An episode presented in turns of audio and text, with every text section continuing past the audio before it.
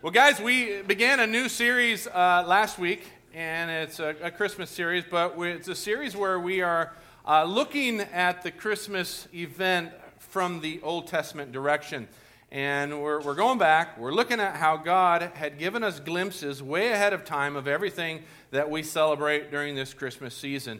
And last week we looked at the oldest prophecy in the Bible found in Genesis chapter 3, and we we saw how literally as soon as mankind had made the mess and brought sin and death into this world, God promised that someone from the seed of woman, an offspring of the woman, would come and fix the damage man had incurred. And we saw that that was fulfilled in the baby that was born in the manger over 2,000 years ago.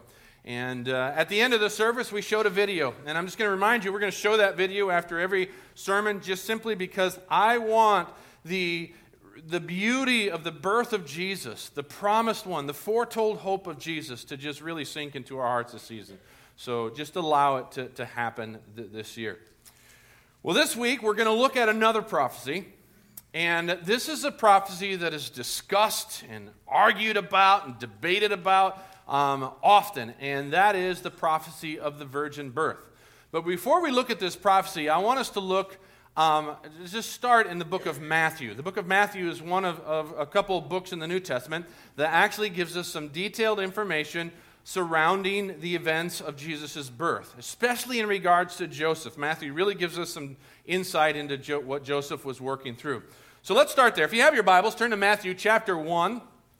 And uh, we all know the story of Matthew, eh, or Matthew, of jo- Joseph and Mary. Joseph and Mary were pledged to be married. They were betrothed. And that old, the, the betrothal process back in that day was a whole lot more bound, binding than our engagement process is today. If you were betrothed to someone, in a sense, it was, it was binding. You had to get a divorce to be able to step out of that betrothal process. Well, Joseph and Mary, they were pledged to be married. It had been set into to stone. Um, they had not come together yet, but it was, it was the betrothal process had begun. And Joseph found out that Mary was pregnant. And so Joseph, it says in Matthew, it says that he was a righteous man and he wanted to divorce her quietly. He didn't want to make a big public spectacle of it. He didn't want to shame her publicly, so he wanted to do it quietly. But that night he fell asleep, and in his sleep he had a dream. And an angel showed up to him in his dream, and this is what the angel said it says, Joseph, son of David, do not be afraid to take Mary home as your wife. Because what is conceived in her is from the Holy Spirit. She will give birth to a son, and you're to give him the name Jesus because he will save his people from their sin. This is what the angel told Joseph in his dream. Now, I want you to pay attention to what Matthew writes immediately after this. Look at this in verse 22. It says, All this took place to fulfill what the Lord had said through the prophet. The virgin will conceive and give birth to a son, and they will call him Emmanuel, which means God with us. This all took place to fulfill what the Lord had said through a prophet. Now, what prophet? What is Matthew talking about here? Let me show you. Isaiah chapter 7, verse 14 it says, Therefore, the Lord himself will give you a sign. What's the sign? The virgin will conceive and give birth to a son and will call him Emmanuel. Guys, 700 years before Jesus comes onto the scene, right here in black and white, written down, this prophecy was made in regards to Jesus. 700 years before. And what does this prophecy foretell? That a virgin would give birth to a child. Here's a sign that you need to pay attention to. This is what you need to look out for. A virgin is going to give birth to a son. So, 700 years in advance, a prophecy was foretold about a virgin giving birth to a child. Now, here's the deal virgins don't give birth to children. Not to get into a birds and bees talk this morning, right now, but we all know that for a woman to give birth to a son requires the proper interaction of a man with that woman. And the very term virgin tells us that that interaction has not happened. And yet, Isaiah is telling us that the sign that they need to be looking out for is exactly that a virgin will give birth to a son. Now, as I said earlier, this detail of Jesus' birth is fiercely debated, because of how crazy it seems. There are many people who are skeptical about the virgin birth. And guys, I'm not just talking unbelievers, I'm not just talking atheists. I'm talking about people who are Christians, people within the church. Sadly, there are many people in the church today who don't believe in the virgin birth.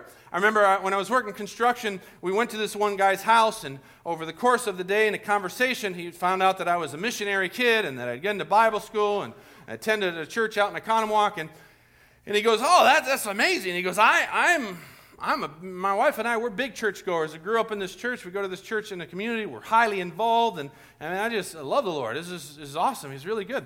So during the day, he began to ask me some questions. He goes, Hey, what do you think about the virgin birth? What do you mean, what do I think about the virgin birth? He goes, Well, what do you think about it? I'm like, Well, I don't really know what you're asking, but yeah, I think there was a virgin birth. He goes, Really? He goes, ah, I disagree with that. He goes, I, that's just crazy to me. in fact, a lot of the things in the Bibles are just crazy to me, like Jonah being swallowed by a whale. I mean, come on, that, that, there's no way. And, you know, my personal belief is that a lot of those stories, they're symbolic, they're allegorical. And, I, you know, that's what I just think, like, when it comes to the virgin birth, it's just symbolic, it's allegorical. And I didn't really know how to respond to that. I was like, okay. I'm like, I, I don't know how to respond to that because I just don't. I mean, what do you pick as allegorical and what do you pick as literal? I don't. I don't get what you mean by that. Ah, he says that just. It just is crazy to me that people believe that the virgin birth is is actually literal. Just crazy. That is not uncommon. In fact, you want to hear something crazy? I have a set of commentaries of a biblical Scottish scholar by the name of William Barclay. And uh, I, he has some good stuff to say in a lot of his stuff. But in his study of Matthew, Barclay tells us that the virgin birth is a doctrine which presents us with many difficulties. And he says this, and our church, he was speaking of his church, does not compel us to accept it in the literal and in the physical sense. You see that? Isn't that crazy? A biblical scholar is saying, listen, when it comes to the virgin birth, it really doesn't matter if you accept it as fact or not. Barclay said that his church would not compel him or anyone else, for that matter, to believe and accept the virgin birth of Jesus Christ in a literal physical sense. Although, as a scholar, Barclay knew that the Bible teaches a literal physical virgin birth. Now, maybe I'm missing something here, but if you don't take it to be literal, then how are you supposed to take it? I mean, how do you take the virgin birth to be symbolic? Do you see what I'm saying? I mean, it makes no sense to me.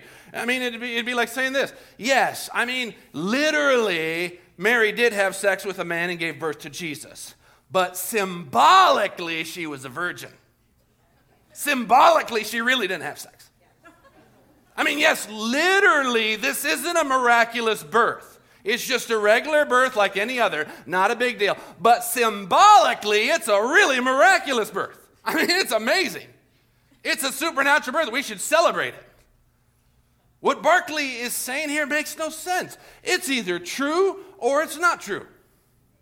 We either take it as literal or we rip those pages out of the Bible. Let me show you something.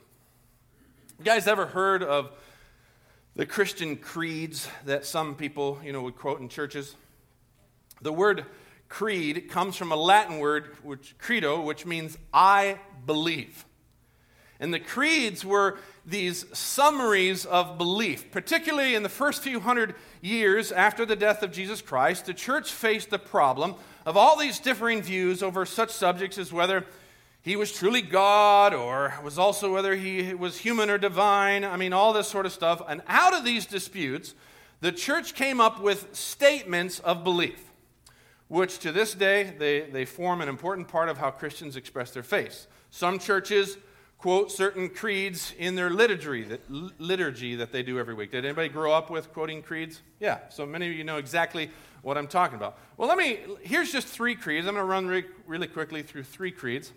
Let me show you something in common with all of them. Here's the Apostles' Creed. And I'm just, I'm not going to read through all of it, but I just want you to see that highlighted part. And in Jesus Christ, his only Son, our Lord, who was conceived by the Holy Ghost, born of the what? Virgin Mary. That's the Apostles' Creed. Here's the Nicene Creed. Okay? Not going to read it again. Here's just a highlighted part. For us and for our salvation, he came down from heaven. He became incarnate from the what? Virgin Mary. Okay? Here's the Chalcedonian Creed. Once again, read this part. For us, in behalf of our salvation, this self same one was born of Mary, the what? Virgin. Followers of Jesus Christ, since the beginning, have believed in the virgin birth. Why is it that we feel that we're somehow more enlightened or more wise or more educated, you know, so therefore we don't need to believe in such uneducated rubbish? As if we know better or something. Once read a story of C.S. Lewis. He was in his office in the English department, and uh, a friend walked into the office. It was an unbeliever walked into his office and they were kind of talking about it. And it was during Christmas, kind of the Christmas season, and there were some carolers down below in the courtyard singing Christmas carols as the two were speaking. And they could hear them singing this Christmas carol that contained words about Jesus' virgin birth. And his unbelieving friend turned to C.S. Lewis and he says, Isn't it good that we know better than they did? And C.S. Lewis was, he goes, I've what do you mean by that? He goes, Well, isn't it good that we know now more than they did? And C.S. Lewis is, once again, he goes, Man, I'm afraid you're going to have to explain that better because I still don't really know what you're getting at. And he says, Well, isn't it good that we now know that virgins don't have babies? And C.S. Lewis looked at him and was like, Dude, don't you think they knew that? I mean, that's the whole point. You see, the fact that Jesus was born of a virgin was just as surprising to them as it would be to us. Notice what Mary said when the angel told her that she was going to have a baby. Look at what she said. And Mary said to the angel, How will this be, since I'm a virgin? Mary was surprised. Mary knew what a virgin was. She knew virgins don't have children. And so she wanted to know how in the world is all this going to go down because she knew she hadn't engaged in the necessary interaction with a man to produce a child. So this was a bit mind boggling to her. And the angel replies to her this is what he says He goes, The Holy Spirit will come upon you, and the power of the Most High will overshadow you. So the baby to be born will be holy and will be called the Son of God. Now, notice he doesn't say, well, Mary, I mean, this is all symbolic. Okay? You thought it was literal? Oh, you're so cute. I mean, no, this is all symbolic. No. This is a supernatural, incredible, miraculous birth. That's why Isaiah says it'll be a sign. This birth is going to stand out. It's going to be different than any other birth ever in human history. Now, another thing that really stands out to me about the virgin birth is that the early New Testament writers don't avoid this detail. They don't try to squirm away from it. They just face it head on. They say it like it is. For instance, Luke, the author of, of the book of Luke and Acts, Luke chapter 1, if you have your Bibles, you can turn there. Luke chapter 1, verse 1. He goes, Many people have set out to write accounts about the events that have been fulfilled among us. They used the eyewitnesses, eyewitness reports circulating among us from the early disciples. Now, having carefully investigated everything from the beginning, I also have decided to write an accurate account for you, most honorable Theophilus, so you can be certain of the truth of everything you were taught.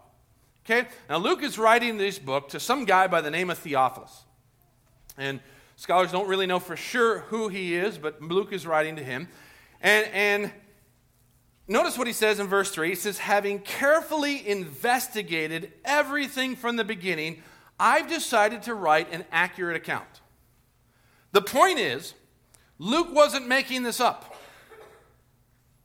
We need to remember that Luke was a historian who was only interested in the truth. Luke was not setting out to write some mythology or some collection of legends. He was a historian whose purpose was to write the events that were fulfilled among us just as they were handed down to the eyewitnesses. Okay? And there's no question in my mind that Luke would have talked to the eyewitnesses, which, when you read Luke chapter 2, you can't help but see that Luke had to have talked to Mary. He had to have sat down with Mary and said, Mary, you know, explain this. Explain what happened here. What happened this? You know, what happened w- in regards to the, what, the night of his birth? And, and I can imagine Mary saying, oh, yeah, we went to, to Bethlehem. There was so many people there. We, there was no room for us. And so Joseph found some place where they took care of animals. And, and so, literally, Jesus was born, and we had to place him in a feeding trough. I mean, that's what it was like. And all of a sudden, some, you know, smelly, nasty people, guys showed up, and they called themselves shepherds, and they told us a story about angels showed up to them. You should go talk to them, Luke, because they'll probably give more detail about this. And I'm sure Luke would have gone around and talked to all the eyewitnesses to get this story. When you read Luke 1 and 2, you can see this personal stuff of Mary coming out, stuff that only Mary would have been able to tell. Luke interviewed these eyewitnesses, those who saw the events that was recorded. And because of his investigations, he says to his readers, having carefully investigated everything from the beginning, I've decided to write an accurate account for you. Why? So you can be certain of the truth of everything you were taught. You see, Luke wanted his readers to know that what they were taught was true, it was certain, it was factual. And notice, Luke does not back away from the virgin birth. He states it as it is. He clearly and unequivocally states the virgin birth as fact. Now, why all this focus on the virgin birth? Here's why. Because I want us to know that believing in the virgin birth is a very important component to the Christian faith. Now, I know some pastors and biblical scholars, as we can tell, may not think so, and they may shy away from it, but I will not. And at Whitestone, we believe in the virgin birth. And here's why it's important that we do. Pay attention to this. If we throw out the virgin birth, we might as well throw out all the miracles that we see in the Bible. What makes this miracle so much different than the rest? Because you see, to us who believe in God as the creator of the heavens and the earth, believing in miracles is not at all a problem. If we believe that God created all that we can see and what we can't see, what's so hard about Jesus being born of a virgin? Nothing. If we're going to throw out the virgin birth because it's somehow too miraculous, then we might as well throw out every miracle with it. Because I don't know about you, but causing the blind to see and the deaf to hear and the lame to walk and the mute to speak is just as impossible as a virgin birth. It's not humanly possible. It requires God's supernatural power to be at work. That's why we call it a miracle. Or some, some of you guys say a miracle. I like miracle. Listen, pay attention to this. If God can take you and I, who were spiritually dead, and He can make us spiritually alive again by pouring His Spirit out upon us, if our God can do that, and we all believe that He can and that He has, He can orchestrate a virgin birth. Listen, if God can take a messed up sinner, the worst of the worst, and transform him into the likeness of his son Jesus, let me tell you, he can handle this little detail of orchestrating the birth of his son from a virgin. With God, nothing is impossible. Amen? Amen? Here's another reason why we believe in the virgin birth. Without the virgin birth, Jesus would just be another man, and he wouldn't be able to save anyone. Why? So we glory in the virgin birth of Jesus because we know that Jesus is the second person of the Godhead. And without the virgin birth, the cross would literally be emptied of its power. Without the virgin birth, Jesus would just be a man and not able to save a single person. I mean, think about it. If he was just a regular man like you and me, he himself would need a Savior. If Jesus was just a regular man, his dying on the cross wouldn't save anybody. It would be just as effective as Bob Crouch dying on a cross. If Bob Crouch died on the cross for all of us, I mean, Bob Crouch is a nice guy, But his death wouldn't do anything for us. All it would be is just a tragedy. Thanks, Bob, for dying, but thanks, but no thanks. It wouldn't accomplish it because there wouldn't be any power in it. Guys, if we remove the virgin birth, then we remove the power of the cross to save us. Because the virgin birth declares the divinity of Jesus and his sinless humanity. You see, guys, without the doctrine of the virgin birth, those two incredibly important truths are compromised. If Jesus was just a man, he couldn't save anyone. But he wasn't. And he isn't just a man, he's the Son of God. He's the second person of the Godhead. He's the very one who John talks about in chapter 1. In the beginning, the Word, who is Jesus, already existed. The Word, Jesus, was with God, and the Word, Jesus, was God. He existed in the beginning with God. God created everything through Him, and nothing was created except through Him. You see, Jesus, the Creator, was with God in the beginning, and He was God. Jesus is God. And Jesus, the Creator, was born of a virgin, and He entered into His creation as a baby boy.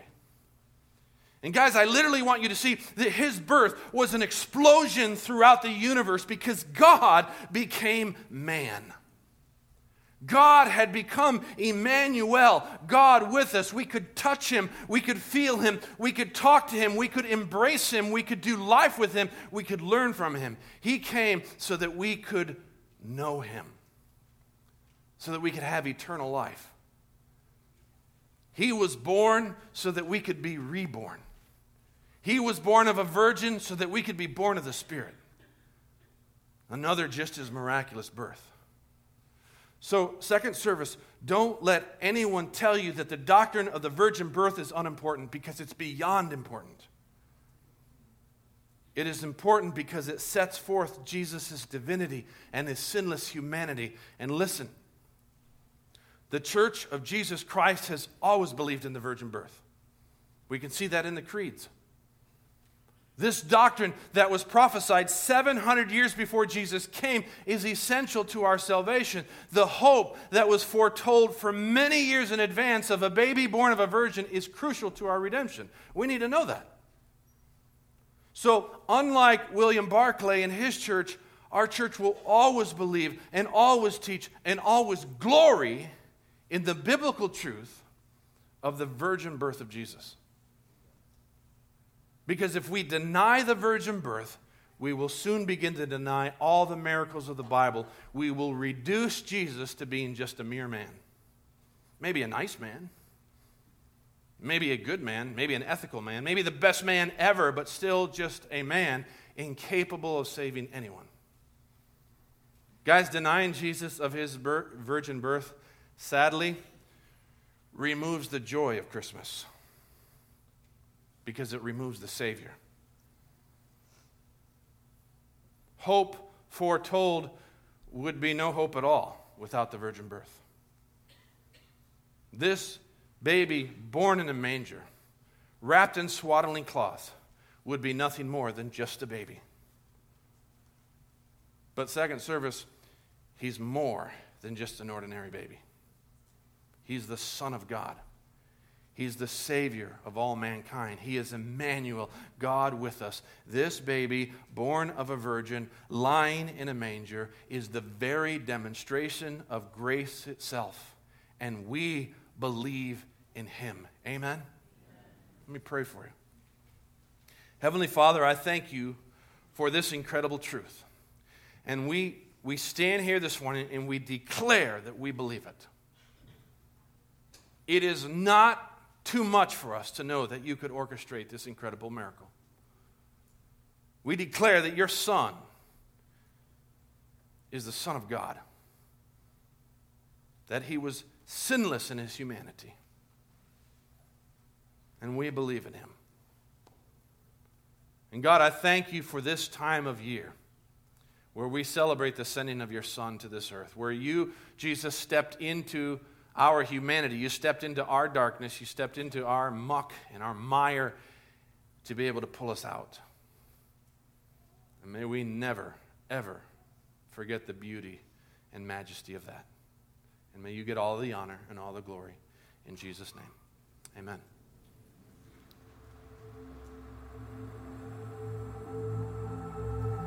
It was a moment where the mercy of God was on full display.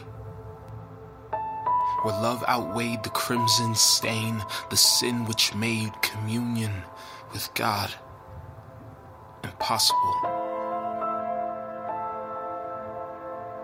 This death, this stench sent from the depths would no longer be left to permeate the hearts of man. The Creator was longing for His creation. For on this day, love made a way for grace to take away, erase, replace our brokenness. For God so loved the world, he sent his only Son, the promised one, had come to change our eternity. Moment in Bethlehem, in a lowly stable, under a starry sky, Jesus was born. Our Savior, our Messiah. grace